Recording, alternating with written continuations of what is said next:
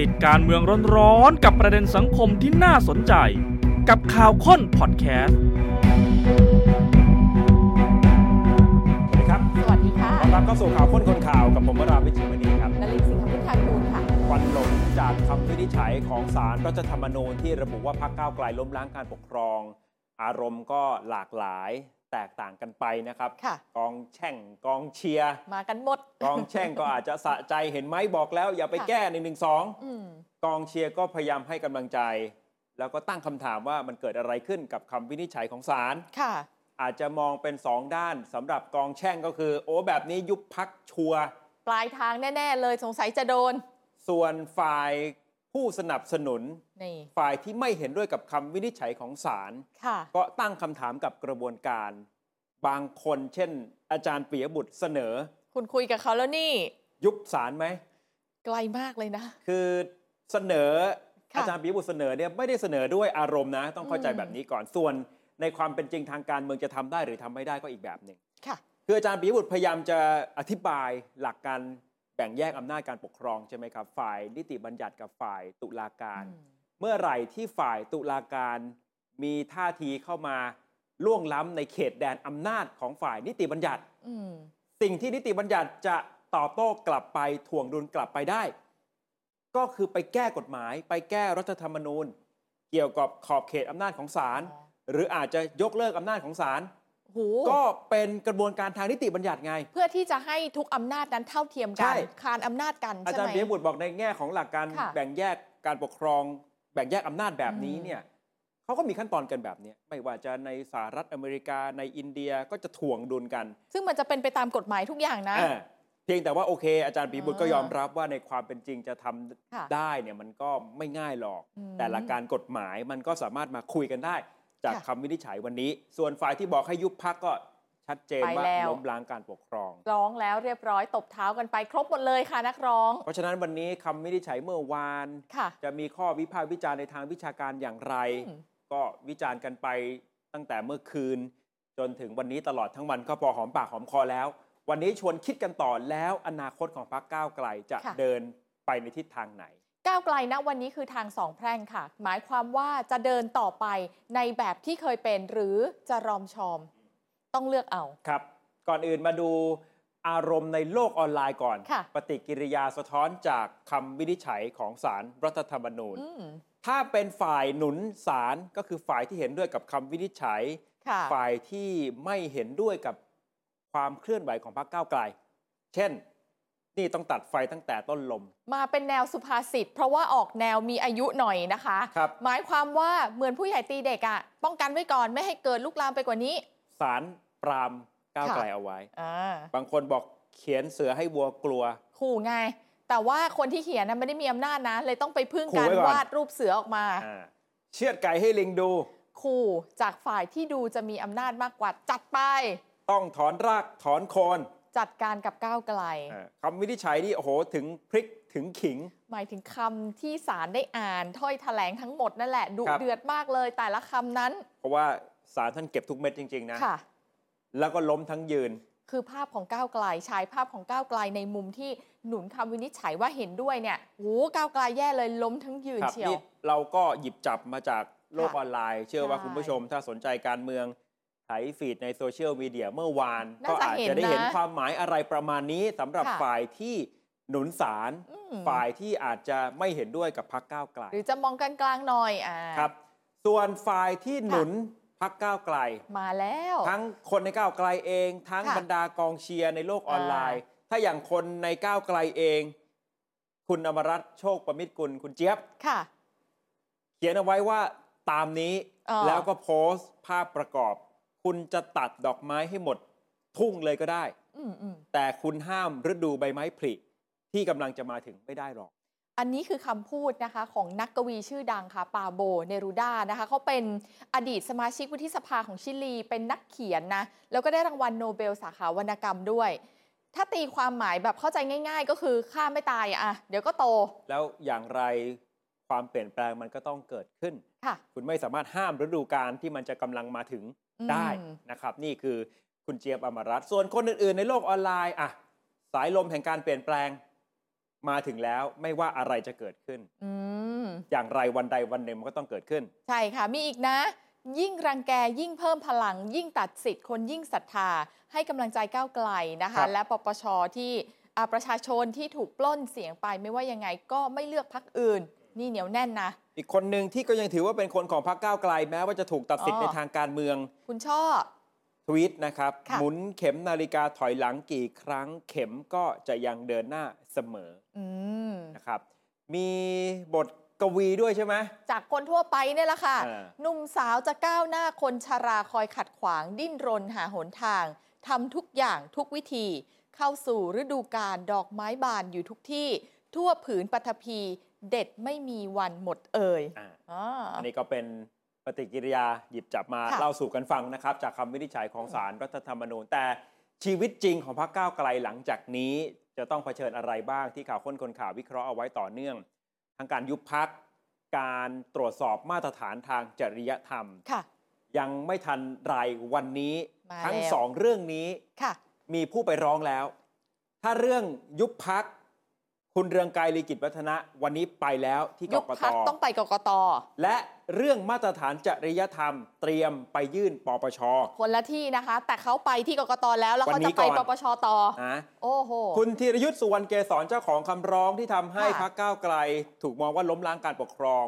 เมื่อวานคุณธีรยุทธ์ให้สัมภาษณ์เนชั่นบอกว่าขอเวลาคิดหนึ่งคืน คิดเสร็จแล้วไงคะ คิดเร็วมากเพราะว่า ใช่ ช่วง ค่ะ สายวันเดียวกัน ไปแล้วค่ะ วันนี้เนี่ย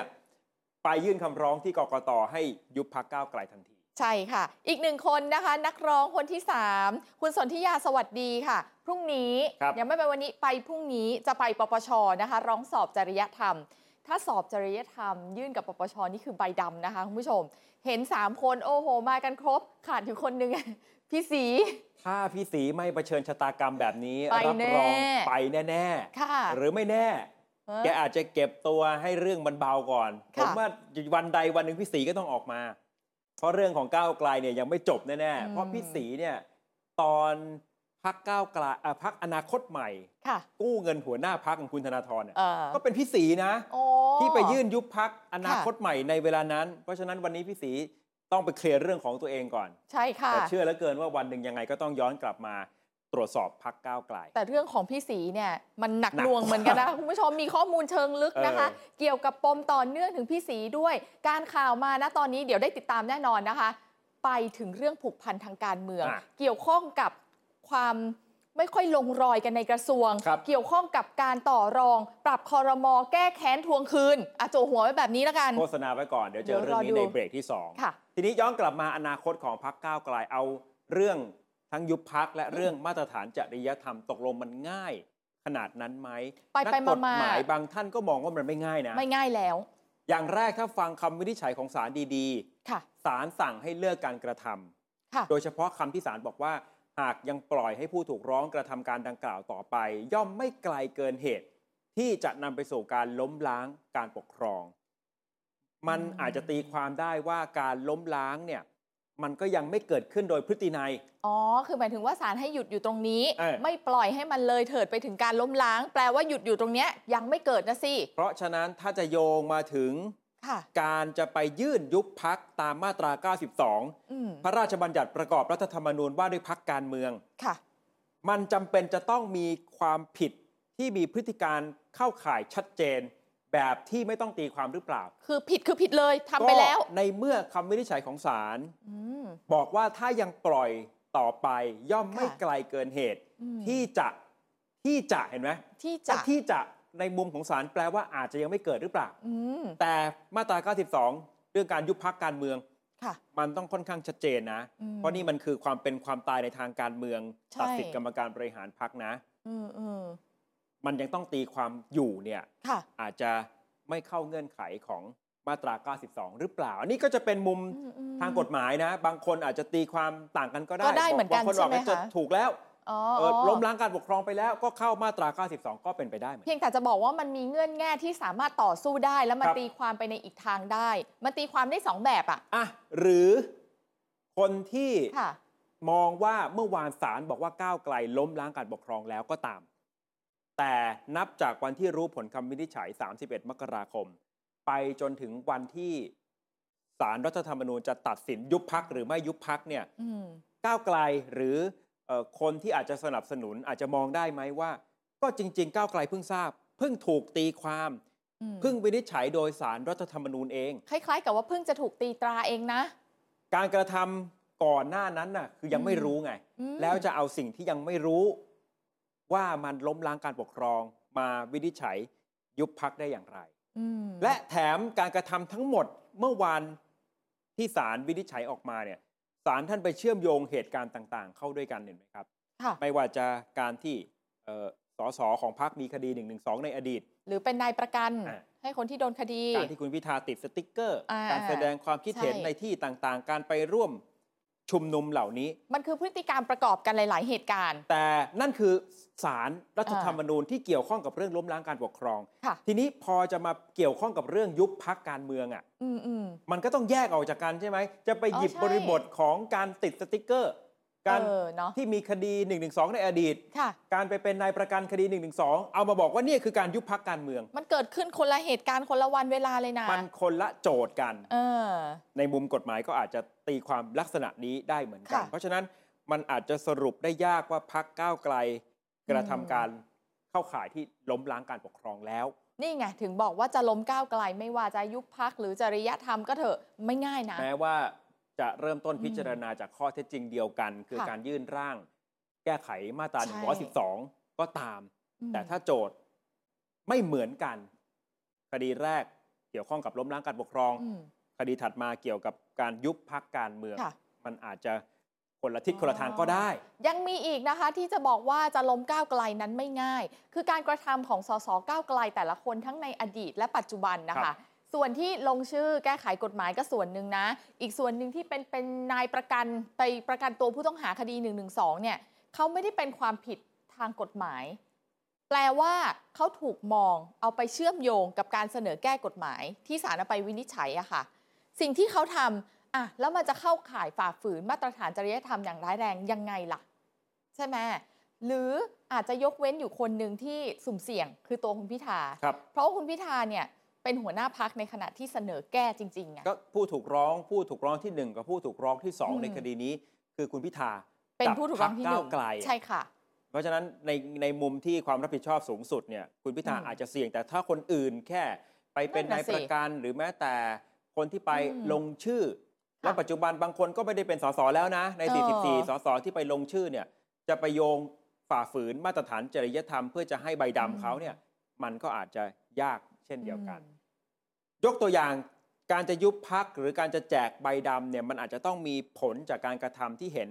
เป็นรูปธรรมบางอย่าง อืม อาจจะไม่ใช่การกล่าวอ้างลอย คือมันต้องมีอะไรให้เห็นใช่ไหมว่าได้ ครับ ทำไปแล้วใช่ไหมคะ ตัวอย่างก็คือคุณช่อนั่นเอง อืม คุณช่อนะคะมีหลักฐานเป็นการโพสต์ข้อความแล้วก็ภาพที่เข้าข่ายสุดท้ายคุณช่อเจอใบดำ ๆ ครับ คือที่เอ่อศาลตัดสิทธิ์คุณช่อ ค่ะ ก็ด้วยการไปโพสต์ ซึ่งในในมุมหนึ่งก็มีคนเห็นต่างจากศาลเหมือนกันนะ แต่จะบอกว่าจากคดีคุณช่อเนี่ย อืม มันเหมือนมี มัน ภา มี พชัด ตัว เจน รูปธรรมข ที อง นี้ มัน อยู่ นะ ที่ เนาะ ศาลตีความแล้ว ซึ่งศาล ค่ะ ก็ตีความว่าแบบเนี้ยขัดต่ออ ม มาตรฐานจริยธรรมถูกไหมครับแต่ว่ามาตรฐานจริยธรรมนี่จะเป็นศาล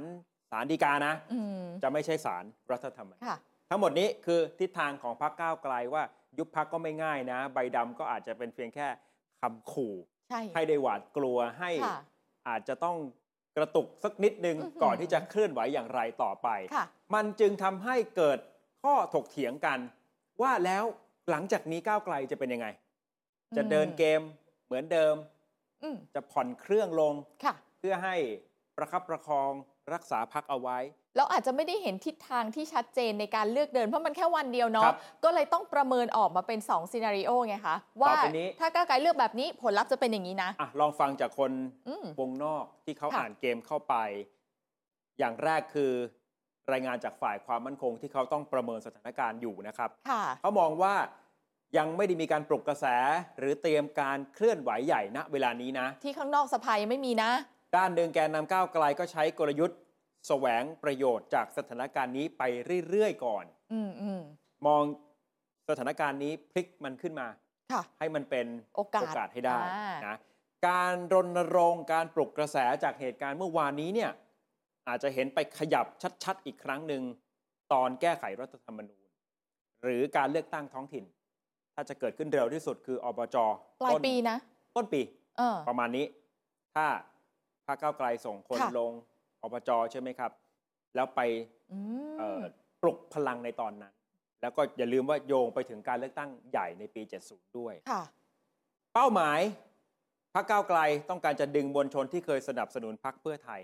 อืม โดยเฉพาะสายฮาร์ดคอร์ที่ ต้องการจะเปลี่ยนแปลงอย่าง ผิดหวังจากเพื่อไทย ฉับพลันอ่า ผิดหวังจากเพื่อไทยแล้วมาสนับสนุน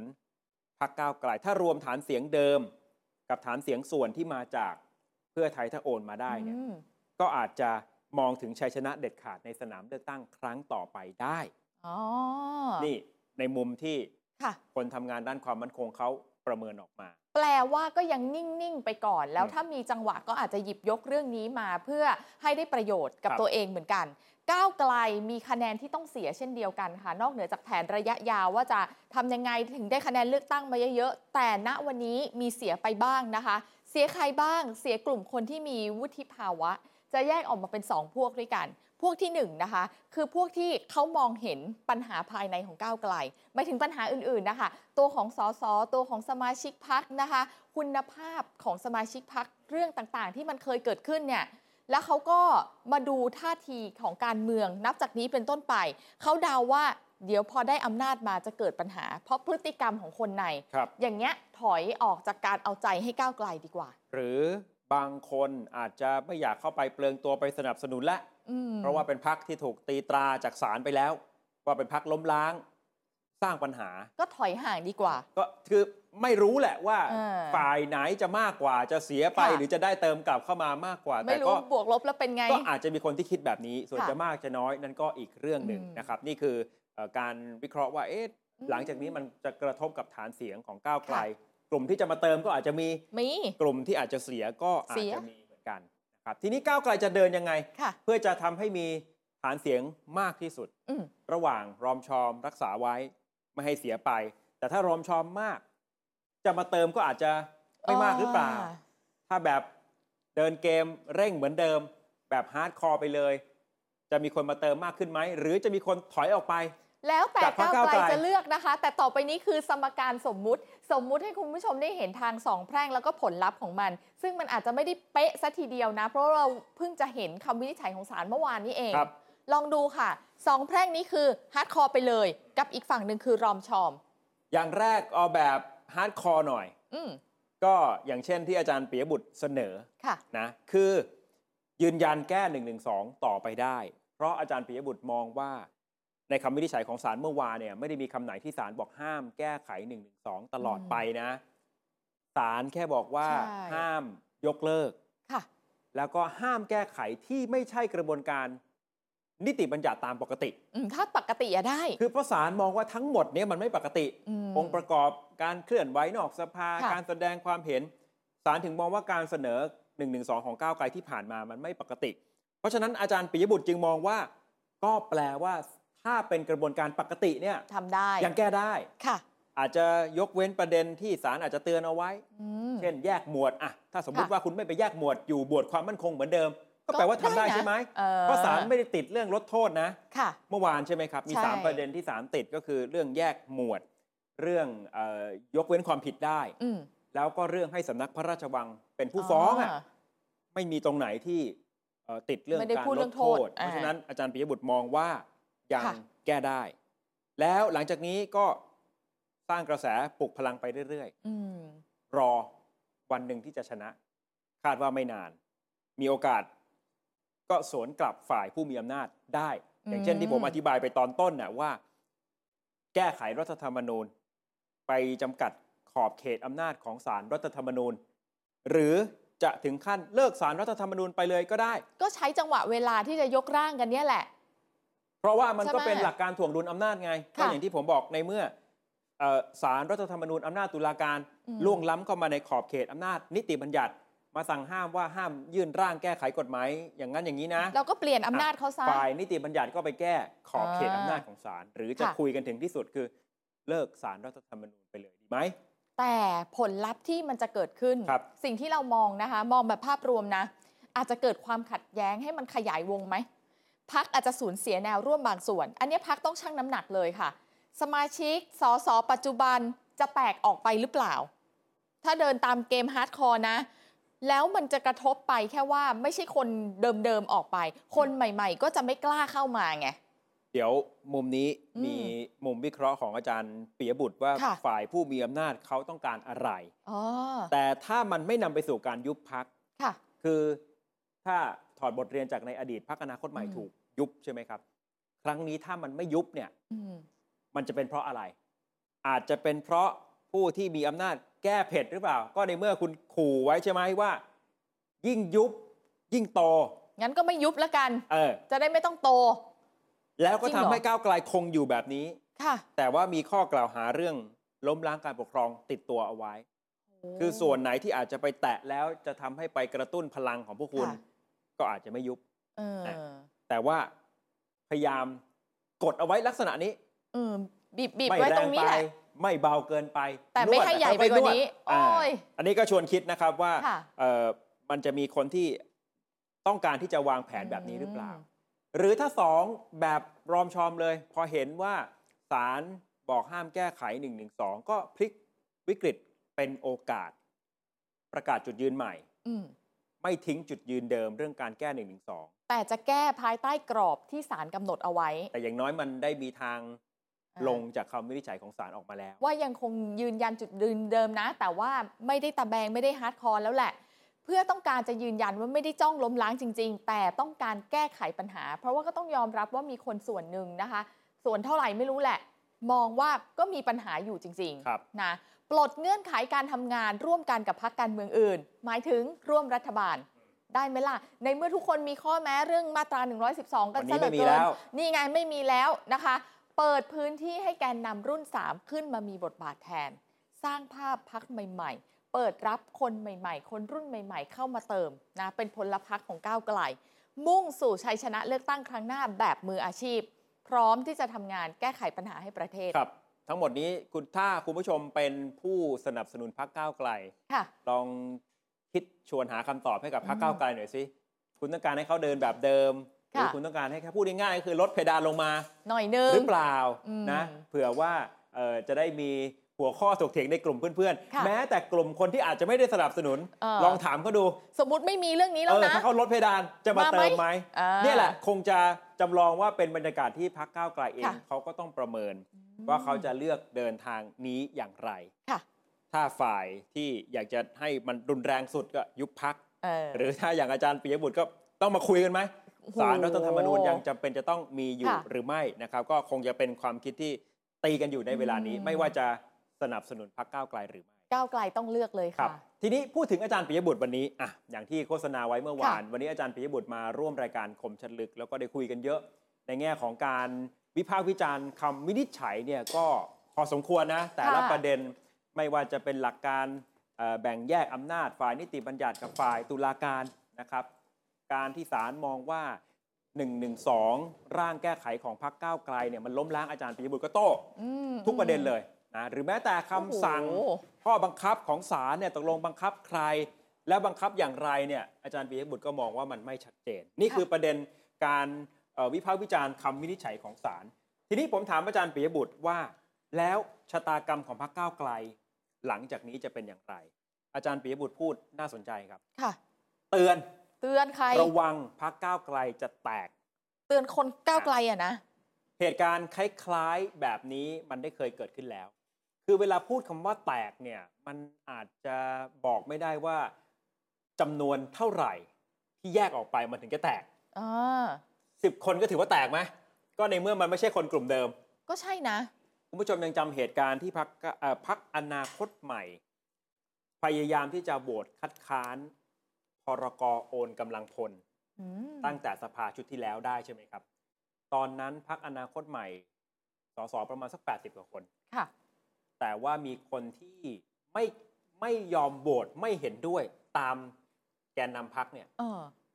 หายไปสักสิบกว่าเสียง ค่ะ แล้วหลังจากนั้นพอพักถูกยุบ อืม มาตั้งพักก้าวไกล อืม สิบกว่าเสียงนั้นที่ไม่ได้โหวตไม่เห็นด้วยกับการโอนพรกกำลังพลในเวลานั้นเนี่ย ไม่ใช่ทางเดียวกับอนาคต อ่า ใหม่อะ ก็ไม่ไปกับก้าวไกล อ๋อ สัญญาณมาชัดเลย ก็ไปอยู่กับภูมิใจไทยบ้าง ค่ะ แล้วภายหลังพอเหลือสัก 51 ตัด อ่าก รรมการบริหารพักออกไป แล้วก็เอ่อตัดคนที่ออกไปอยู่กับพักอื่นออกไปเนี่ย ืม ตอนที่จะเสนอร่างแก้ไข 1 1 ค่ะ 2 ก็ไม่ได้ลงชื่อกันทั้งหมด แล้วไอ้ที่ไม่ลงอะเนี่ย ลงมาแค่ 44 ค่ะ พอสุดท้ายตอนเลือกตั้ง 66 อ่ะ 67 คนนี้ก็ออกไปจากพัก เออเนาะ ก็ในมุมเนี้ยก็ ชัดทำเจน ให้มันเกิดความเอ่อมองที่มันต่างกันว่า อืม ตกลงก้าวไกลจะเดินหน้าต่อ ค่ะ หรือจะไม่เดินหน้าต่อ ครั้งนี้อาจารย์ปีบุกก็เลยเตือน มันจะเกิดเหตุการณ์แบบนั้นอีก มันอาจจะมีคนที่เฮ้ยอย่าทำเลย เดี๋ยวเจอ อืม มันอาจจะมีคนที่เฮ้ยพวกเราต้องเดินหน้า อ่า เกิดข้อถกเถียงกันในพัก ค่ะ ลองฟังอาจารย์ปิยบุตรดูว่าทำไมตรงนี้คือความเสี่ยงที่พักจะแตกครับ เป็นไปได้นะ อนาคตเขาอาจจะแตกกันนะ จากเรื่องนี้ อาจจะมีบางคนเห็นว่าทำได้ อาจจะมีบางคนเห็นว่าทำไม่ได้ บางคนอาจจะเห็นว่าเฮ้ยทำไปเดี๋ยวซวยอีก แค่นี้ยังไม่พอเหรอนะครับ บรรยากาศเหมือนตอนที่พักเก้าวไกลไม่เห็นด้วยกับพรกโอนกำลังพล อ่าเหมือนสมัยผมอนาคตใหม่ตอนนั้น อนาคตใหม่ ใช่ใช่ พอไม่เห็นด้วย ครับ มีสสบางคนก็ไม่สบายใจ ครับ ที่จะลงมติเหมือนกับ ครับ อาจารย์ ครั อบ ภิปรายในสภาตอนนั้นใช่ไหม ถูกต้องครับ แล้วมันก็ทำให้เป็นจุดแตกหักหลังจากยุบพัก ครับแล้วก็ คน มีการ ที่ไม่ ย้าย ลงกับอาจารย์วันนั้นเนี่ย ครับ ก็ไม่ตามไปที่ก้าวไกลถูกไหม ครับใช่ครับแมแม้กระทั่งเรื่อง 44 คนเสนอ 1 1 2 แก้ 1 2 เหมือนกัน ก็มีหลายท่านไม่ยอมลง แม้ว่าจะตามมาที่ก้าวไกลแล้ว ครับแล้ววันนี้เขาก็ย้ายไปพักอื่นนะฮะผมก็เชื่อว่าเรื่องเนี้ยอาจจะเป็นชนวนที่ทำให้พักก้าวไกลนะครับ เกิดความขัดแย้งกันขึ้นได้อีกนะครับผมเชื่อว่าถ้าพิพพิจารณากันทางกฎหมายนะทุกคนก็คงบอกมันทำได้นั่นแหละ แต่ถ้าพิจารณาในประเด็นทางการเมืองเนี่ยหลายคนอาจจะมีความกังวลก็ได้ว่าเดี๋ยวโดนนะครับเพราะในท้ายที่สุดมันคืออะไรครับ นี่พูดกันแบบมนุษย์ปุถุชนเลยนะ คือแต่ละคนพอเข้ามาเป็นสสมันก็ธรรมดาก็คงอยากเป็นอีกมั้ง ก็อยากจะหาเรื่องใส่ตัว เออเออ อะไรที่มันมีความเสี่ยง อะไรแบบเนี้ย ก็อยากจะ นะครับ ลดละมันไปบ้าง อ่าผมก็ว่ามันก็น่าจะมีความเห็นแตกออกมา เนี่ยอย่างที่อาจารย์ปิยบุตรบอกสมมติว่าพักก้าวไกลนัดประชุมกัน ค่ะ เฮ้ยพวกเราเอายังไงดีตกลงเดินหน้าต่อไหมหนึ่งหนึ่งสองอาจจะมีคนที่บอกเราต้องยืนยันอำนาจของฝ่ายนิติบัญญัติ เสนอร่างแก้ไขได้ เราไม่ได้ล้มล้างการปกครอง ค่ะ แต่ก็อาจจะมีบางส่วน ซึ่งไม่รู้จะมากหรือจะน้อยบอกว่าอย่าเลยไอ้จังหวะที่เห็นต่างกันเนี่ยสุดท้ายแล้วมันจะเกิดจุดเปลี่ยนให้ไปต่อกันหรือเปล่า ค่ะ อย่าลืมว่าถ้ามันถึงจุดที่มีคำสั่งยุบพักอะ อื มันจะเป็นยังไงถูกไหมครับ เนาะ ทั้งหมดเนี้ยอาจารย์ปิยบุตรมองว่าจริง ๆ มันเป็นความตั้งใจนะของผู้มีอำนาจ อาจารย์ปิยบุตรใช้คำว่ามันเป็นยุทธวิธี อืม แยกปลาออกจากน้ำ ยังไงอ่ะ คือเอาพวกที่อาจจะหัวรุนแรงกับหัวที่พอจะเอ่อลดเพดานรอมชอมลงได้หน่อยออกจากกัน ทีนี้ถ้าไอ้ฝ่ายที่รุนแรงมันอาจจะหลุดออกไปบ้างเนี่ยนะ ฮาร์ดคอร์อย่างเงี้ยเหรอ าแล้วฝ่ายที่พอจะปณีประนอมได้ ค่ะ อาจจะเปิดโอกาสให้เข้ามามีอำนาจรัฐบ้าง คือดึงมาเป็นพวก ถูกต้อง ไว้ โดยที่พรรคก้าวไกลก็คงจะรู้เหมือนกัน ค่ะ ว่า ไม่สามารถตั้งโจทย์เพียงแค่ชนะการเลือกตั้งแล้วจะได้เป็นรัฐบาล เพราะคุณเคยมีบทเรียนมาแล้ว ค่ะ ชนะการเลือกตั้งก็ไม่ได้เป็นรัฐบาล ตรงนี้แหละที่อาจจะเป็นยุทธวิธีแยกปลาออกจากน้ำนะครับอะลองฟังอาจารย์ปิยบุตรครับ มันเหมือนยุทธวิธี ยุทธวิธีที่จะแยกปลาออกจากน้ำอะฮะคุณวราวิทย์ยุทธวิธีแยกปลาออกจากน้ำคือ ผมเชื่อว่าฝ่ายอนุรักษ์กลุ่มผู้มีอำนาจเนี่ยนะด้านหนึ่งเขาก็รู้สึกว่าไอ้พักเก้าวไกลนี่มันก็ดีนะ มันก็มีประโยชน์ในทางการเมืองไทยในสังคมไทยเป็นประโยชน์ต่อพวกเขาด้วยนะ หลายเรื่องที่เขาทำเนี่ยก็เยี่ยมยอดนะ เรื่องความตรวจสอบการทุจริตเรื่องโปร่งใสเรื่องการทำงานการเมืองในสภาแบบสมัยใหม่ มีเนื้อหาคอนเทนต์ต่าง ๆ นานา เขาก็ผมก็คิดว่ามีคนไม่น้อยนะ ชื่นชอบ แอบเชียร์อยู่ แอบเชียร์อยู่ แต่ติดกับเรื่องเนี้ยไอ้เรื่องประเด็นปัญหา1นึเนี่ยนะฮะบางคนยังพูดจนถึงหูผมเลยบอกโอ้โหถ้าไม่มีเรื่องนี้ไปไกลแล้วถูกไหมผมเชื่อว่าฝ่ายอนุรักษ์เองก็คิดอ่านเรื่องนี้อยู่ และก็คิดว่าพรรคก้าวไกลมีประโยชน์ในการถ่วงดุลกับพรรคเพื่อไทยด้วยในอนาคตระยะยาว แต่ปัญหาคือก็ยังมีความกังวลกับเรื่องความคิดเกี่ยวกับอ่าการแก้กฎหมายอาญามาตรา1นึนะครับ ผมเนี่ยเออพอผมคิดแบบเนี้ยปุ๊บถ้าเดินต่อไปเรื่อยๆ ก็เป็นไปได้เขาจะอาจจะมีความพยายาม ลดทอนความในวิธีคิดของเขานะ ลดทอนความร้อนแรงของพรรคก้าวไกลไปเรื่อยๆ ด้วยวิธีแบบนี้ แยกกลุ่มออกมา กลุ่มนี้ radical หน่อย กลุ่มนี้ radical น้อยลงหน่อย แยกออกมานะครับ แล้วก็ในท้ายที่สุดก็ถ้าคุณ moderate จนได้ระดับหนึ่งแล้ว คุณอาจจะมีโอกาส เข้าไปมีอำนาจรัฐก็เป็นได้ อืม นะครับ คล้ายๆแบ่งแยกและปกครองไหมอาจารย์ ครับเพราะใน ความหมายเดียวกันไหม เพราะโดยสภาพนะฮะคุณวราวิทย์ทุกคนก็ต้องคิดกันแล้วนะฮะว่าวันหนึ่งอยากเป็นรัฐบาลจะต้องทำอย่างไร ทุกคนก็ทราบดีว่าเสียงข้างมาก การเลือกตั้งเนี่ยมันไม่ได้เท่ากับต้องเป็นรัฐบาลได้เสมอไปนะสำหรับประเทศนี้ นะฮะดังนั้นผมว่าคนในก้าวไกลก็ต้องคิดเรื่องนี้อยู่แล้วว่า ถ้าวันหนึ่งเขาต้องการเป็นรัฐบาลเนี่ยมันจะต้องทำยังไงให้มีโอกาสได้เป็น ไม่ใช่แค่ชนะเลือกตั้งแน่ๆ ประเด็นก็อยู่ที่ว่า อืม ที่เหลืออยู่ที่ยังไปกับพักเนี่ย มันฝั่งไหนมากกว่ากัน ใช่ ฝั่งที่อยากจะเดินหน้าแบบเหมือนเดิมไม่ปรับ ค่ะ ไม่เปลี่ยนกับฝั่งที่อยากจะลดลงมาเพิ่มโอกาสในการเป็นรัฐบาล อืม อาจจะสมัยหน้าสมมุติเนี่ยนะเพราะว่าคุณรู้อยู่แล้วว่าถ้าคุณได้ไม่เกิน ค่ะ 250 เนี่ย อย่างไร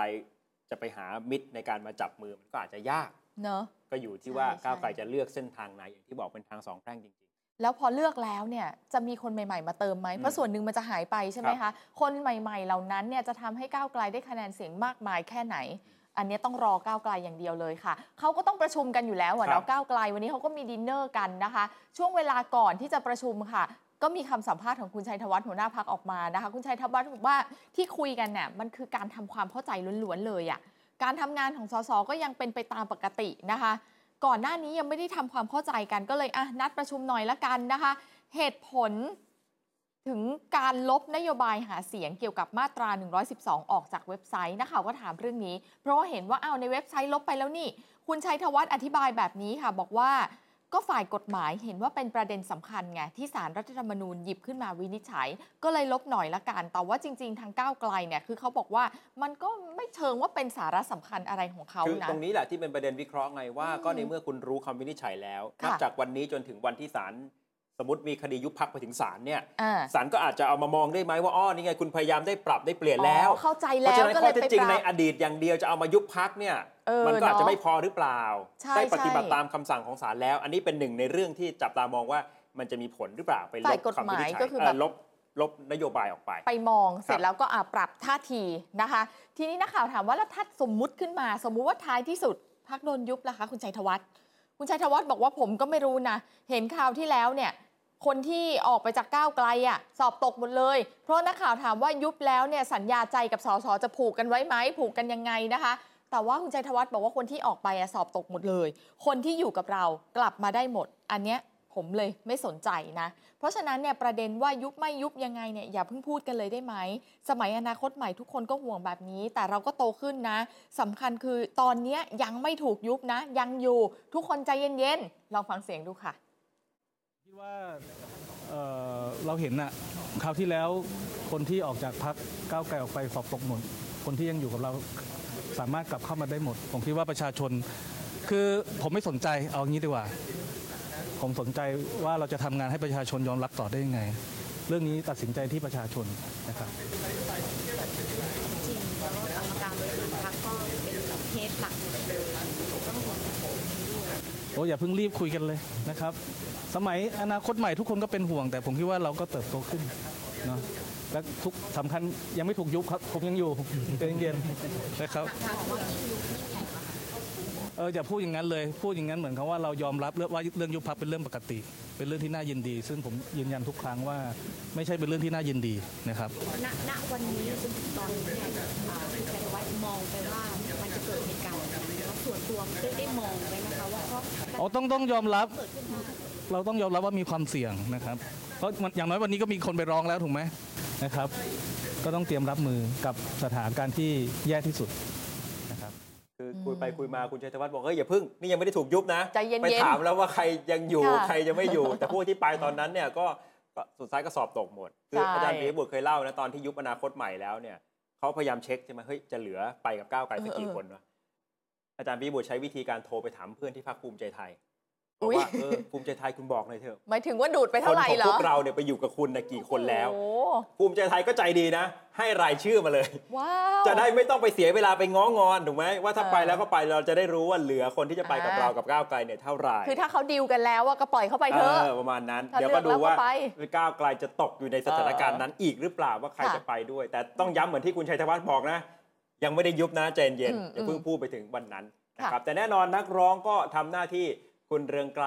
ลีกิจวัฒนะวันนี้ยืนยันไปที่กกตยื่นยุบพักนะครับแล้วก็จะตรวจสอบไปถึงพักการเมืองอื่น ที่มีนโยบายการแก้ไข1นึด้วยคุณเรืองไกรบอกกำลังรวบรวมหลักฐานอยู่นะครับอะลองฟังคุณเรืองไกรเลยครับ คำว่าล้มล้างการปกครอง อยู่ในกฎหมายพักการเมืองด้วย มาตรา 92 นะครับ วงเล็บหนึ่งวงเล็บสองอาจเป็นปฏิปักษ์ก็ยุบแล้ว วงเล็บสองนี่โดนมาแล้วผมผมเนี่ยโดนมาแล้วฮะไทยรักษาชาติ ไม่ว่าจะเป็นคุณเศรษฐา คุณแพรทองทานเคยหาเสียงอย่างไรเนี่ยเรื่องเรื่องหนึ่งหนึ่งสองเนี่ยเราตามอยู่กำลังเก็บรวบรวมอยู่ฮะไม่ต้องห่วงนะครับ คืออะไรที่มันเข้าเกณฑ์เนี่ยเราก็ยื่นตรวจสอบเข้ามาได้นะครับ กรณีพักเพื่อไทยสมัยก่อนเนี่ยที่มีคลิปเสียงมีอะไรเนี่ยเราก็ยื่นมานะครับแต่แต่ว่ากกตก็เห็นน้ำหนักไม่พอท่านก็ตีตก แต่กรณีก็ยังตามฮะไม่ใช่ไม่ตาม ทีนี้วันนี้ ค่ะ ก็มีนักกิจกรรมอย่างทานตะวันตัวตุลานนท์หรือว่าตะวันจากกลุ่ม อืม ทะลุวังนะครับ แล้วก็อรวรรณผู้พงษ์หรือแบมไปทำกิจกรรมเชิงสัญลักษณ์เนี่ยเพราะว่าเมื่อวานนี้คำวินิจฉัยของสารรัฐธรรมนูญอ้างถึงชื่อสองคนนี้ด้วยไง ค่ะ ว่าเอ่อมีพฤติกรรมรวมถึงมีกิจกรรมที่ทำป้ายข้อความ ไปคิดว่ามาตรา1นึเนี่ยควรจะแก้ไขหรือจะยกเลิก แล้วเอาสติกเกอร์ไปให้คุณพิธาแปะอ่ะ อ่า ก็เป็น 2 คนนี้แหละนะทั้งสองคนก็เลยมาทำกิจกรรมวันนี้ แล้วก็บอกว่า โอ้โห นี่เอาสติกเกอร์ไปแปะเนี่ยถือเป็นความผิดร้ายแรง บอกให้จับไปประหารเถอะ ถ้ามันผิดร้ายแรงขนาดนั้นเนี่ยครับเราลองฟังบรรยากาศช่วง เราได้ล้มล้างการปกครองเลยได้โปรดเอาเราไปประหารเอาเราไปประหารเถอะนะคะพี่โอ้ไปประหารพี่นะทุกคนได้โปรดช่วยด้วยค่ะหนูไปประหารด้วยนะคะ ได้โปรดปล่อยเพื่อนหนูออกมาหนูไปประหารเถอะได้โปรดพวกหนูมันเด็กเปรตเด็กระยำเด็กเลว เด็กก้าวร้าวที่คนในสังคมไม่ต้องการหนูไม่เลอะค่ะหนูมันเราผิดไปแล้วค่ะที่ขอโทษค่ะที่เอากระดาษแข็งออกมาใช้เป็นอาวุธและสติกเกอร์ โอ้ อ่ะ โอ้ ก็เป็นกิจกรรม โอ้ ที่ศูนย์ราชการในจังหวัด ค่ะ ที่คุณเรืองไกลไป นับนะคะว่ามีตัวเลขนักร้องสักกี่คนคุณเรืองไกรคือคนที่หนึ่งค่ะ คนที่สองนะคะ เจ้าของคำร้องคุณธีรยุทธ์นั่นเองค่ะ คุณธีรยุทธ์ตัดสินใจเรียบร้อยไปกกตนะคะ ก็ถ้าเป็นสายกกตก็ยื่นยุบพักเนี่ยแหละค่ะ นักข่าวถามคุณธีรยุทธ์นะคะว่า สมมุติว่าในอนาคตเนี่ยกกตส่งสารรัฐธรรมนูญให้พิจารณายุบพักก้าวไกลจริงๆเนี่ยคุณธีรยุทธ์เคยคิดเคยกังวลไหมว่ามันจะเกิดความวุ่นวายขึ้นมา คุณธีรยุทธ์บอกว่าไม่กังวลเลยค่ะ การที่จะมีผลกระทบหรือมันจะกระทบกระทั่งกันยังไงในอนาคตเนี่ยนะมันเป็นเรื่องปัจเจกบุคคล ที่คนคนนั้นเนี่ยควรจะพิจารณาระลึกถึงการกระทำของตัวเองแล้วล่ะ ลองฟังเสียงดูค่ะ ไม่ครับ ผมไม่ได้กังวลใจ เพราะว่าเอ่อที่สารรัฐธรรมนูญท่านได้โปรดวางคำวินิจฉัยเมื่อวานนี้เนี่ยเป็นการวางบรรทัดฐานการเมืองการปกครองของไทย ดังนั้นเมื่อเออพักเก้าวไกลหรือสมาชิกพักหรือผู้สนับสนุน หรือผู้นิยมชื่นชอบพักเก้าวไกลเนี่ยเอออยู่ในฐานะที่จะต้องปฏิบัติและยึดถือ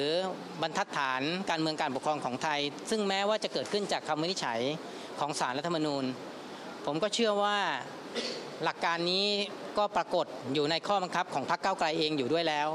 ดังนั้นการที่จะมีผลกระทบหรือจะกระทบกระทั่งกันอย่างใดเนี่ยก็ก็เป็นปัจเจกบุคคล เฉพาะตนของผู้นั้นที่ควรจะพิจารณาระลึกถึงบ้างครับ คุณธีรยุทธ์เป็นนักร้องคนที่สองนะคะ วันพรุ่งนี้จะมีนักร้องคนที่สามค่ะ ที่ตบเท้าไปปปชนะคะ คุณสนธิยาสวัสดีเตรียมที่จะไปร้องปปชนะคะ เกี่ยวข้องกับมาตรฐานจริยธรรม กับสส44 คนของพรรคก้าวไกลที่ยื่นร่างแก้กฎหมายมาตรา 112 ค่ะ ครับคุณสนธิยานี่เคยคัดค้านตั้งแต่การก่อตั้งพรรคอนาคตใหม่แล้วด้วยซ้ำไป เพราะว่านโยบายเรื่อง1นึนี่แหละใช่ไหม คือตอนนั้นตอนเอ่อพรรคอนาคตใหม่ตั้งเนี่ย เออ เขาไม่มีนโยบายแก้1นึนะ แล้วเขา เขาเขีคัดค้านนทำไมอ่ะ เขาเขียน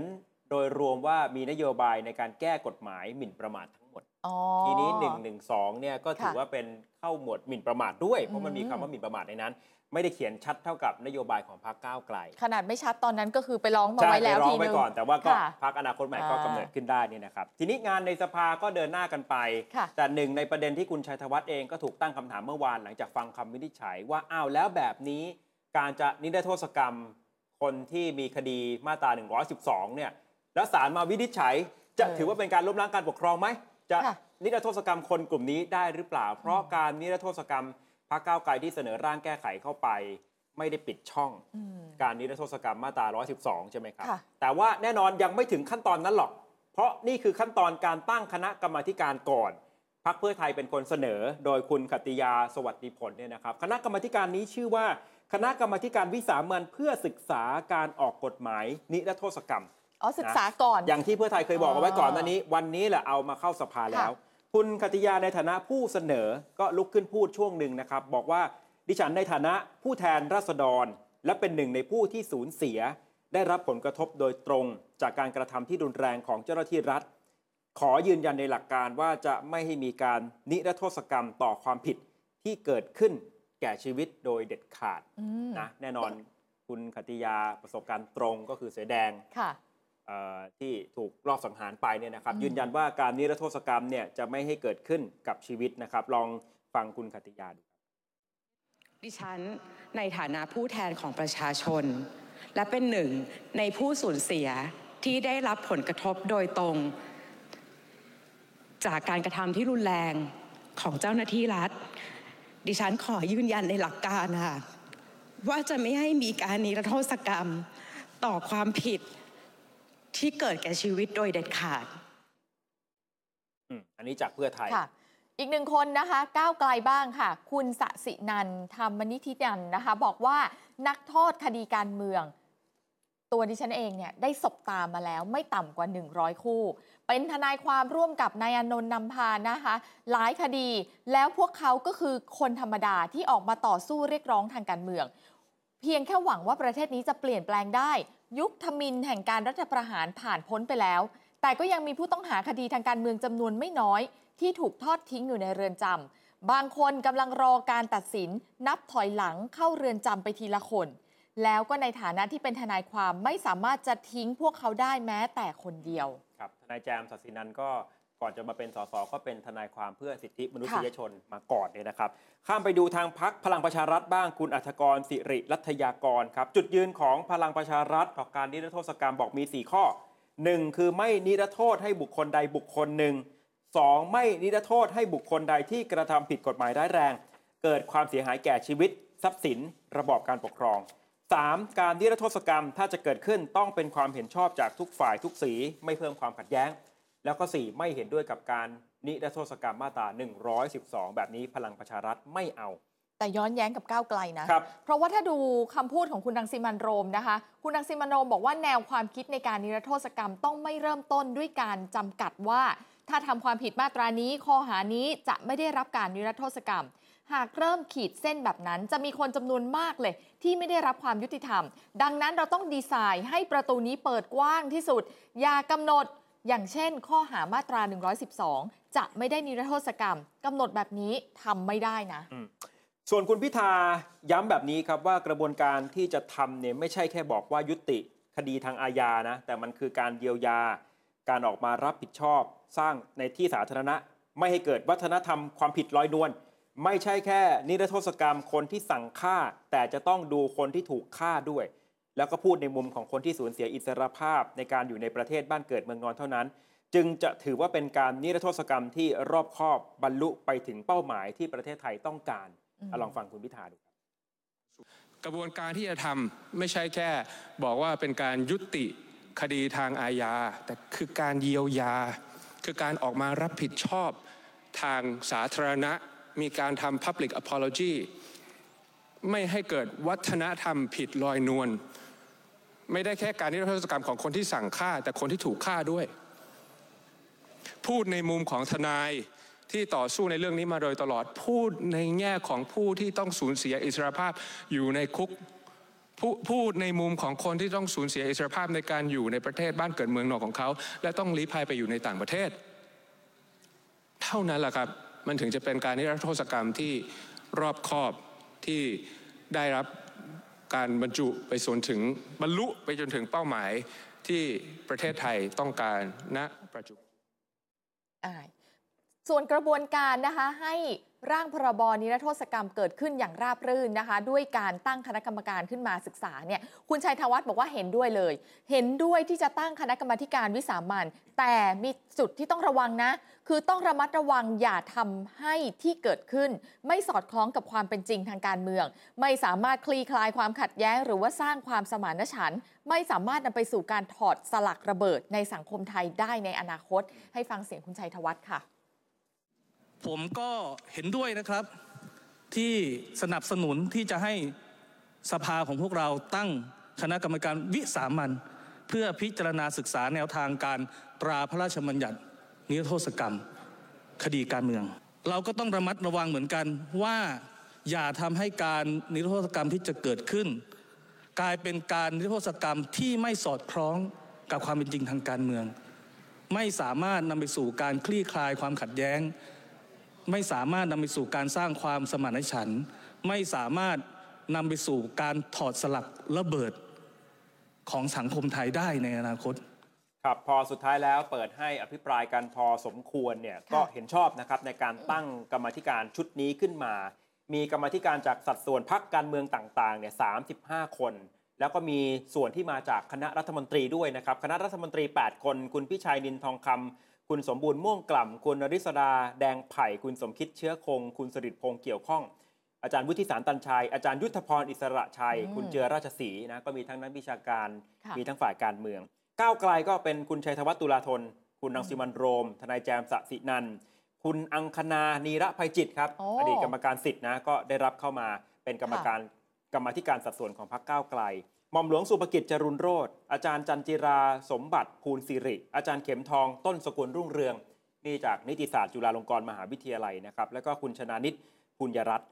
เพื่อไทยอาจารย์ชูศักดิ์สิรินิน คุณนพดลปัทธมะ คุณวัฒนาเตียงกูล คุณนเรนทร์พงศ์จีนาพัก คุณวัชรพลขาวขำ คุณจิรวัตรอรัญญากานนท์คุณเชิดชัยตันติสิริน แล้วก็อาจารย์เอกชัยชัยนิวัฒน์นี่ก็เป็นคนนอกเหมือนกันนะ ที่พักเพื่อไทยเชิญเข้ามา นอกจากนั้นก็เนี่ยครับภูมิใจไทยเอ่อพลังประชารัฐ พลังประชารัฐมีคุณไพบุญโอ้โหเงียบหายไปนานนะ รวมไทยสร้างชาติก็มีตัวแทนเข้ามา 2 คน ประชาธิปัตย์1คนสสแทน ชัยชนะเดชเดโช ชาติไทยพัฒนาคุณนิกรจำนง ประชาชาติคุณวรวิทย์บารู ก็เดี๋ยวดูการทำงานของกรรมาธิการชุดนี้ ค่ะ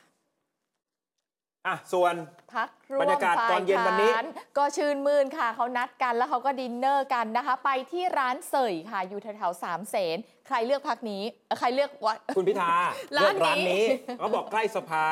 ใช่ค่ะ แล้วก็อาหารอร่อย ไปกันหมดเลย 5 พักนะคะ ประชาธิปัตย์เป็นธรรมรวมไทยสร้างชาติพักใหม่ แล้วก็ครูไทยเพื่อประชาชน จุดประสงค์กระชับสัมพันธ์ในพักร่วมนะคะ ก็ถือว่าเป็นครั้งแรกนะ ตั้งแต่ที่ร่วมทำหน้าที่ฝ่ายค้านร่วมกันนะคะก้าวไกลคุณชัยธวัฒน์นี่ใช่ไหมคะหัวหน้าพักไปนะคะคุณพิธาไป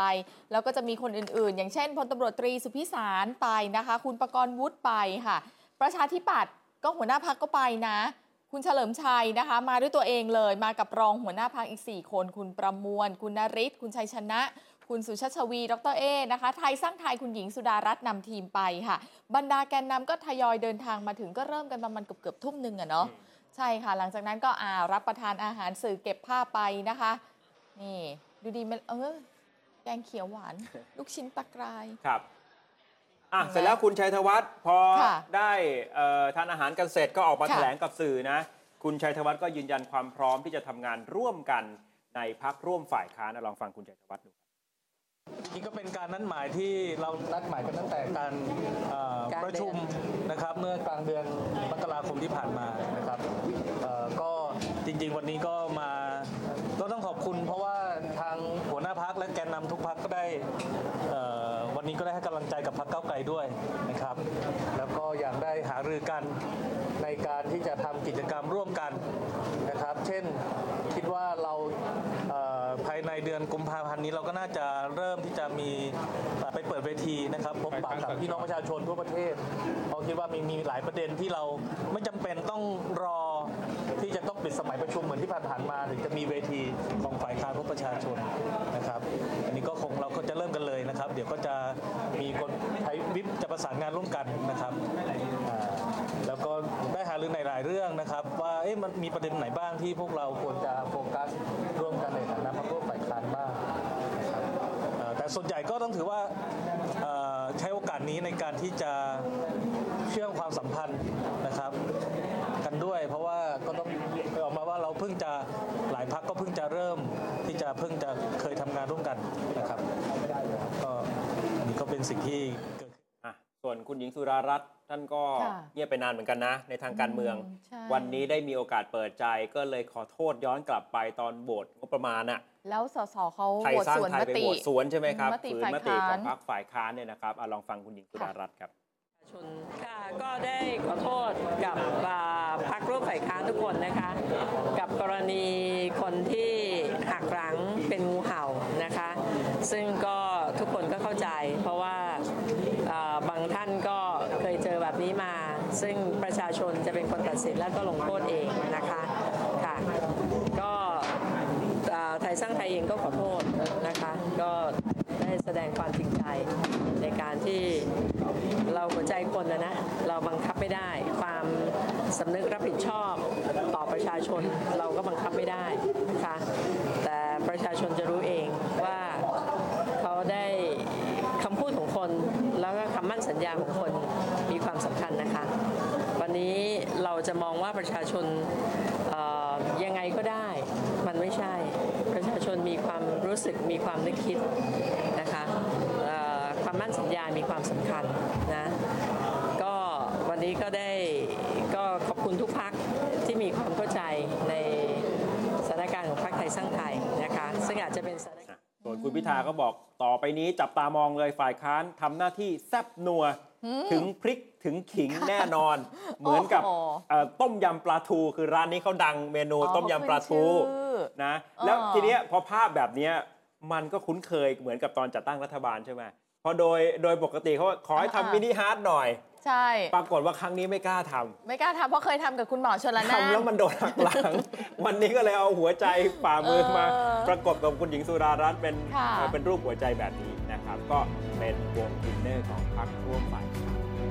พรรครัฐบาล ฝ่ายค้านต้องแข็งแกร่งเพื่อที่จะอยู่ตรวจสอบ ครั รับ ฐบาล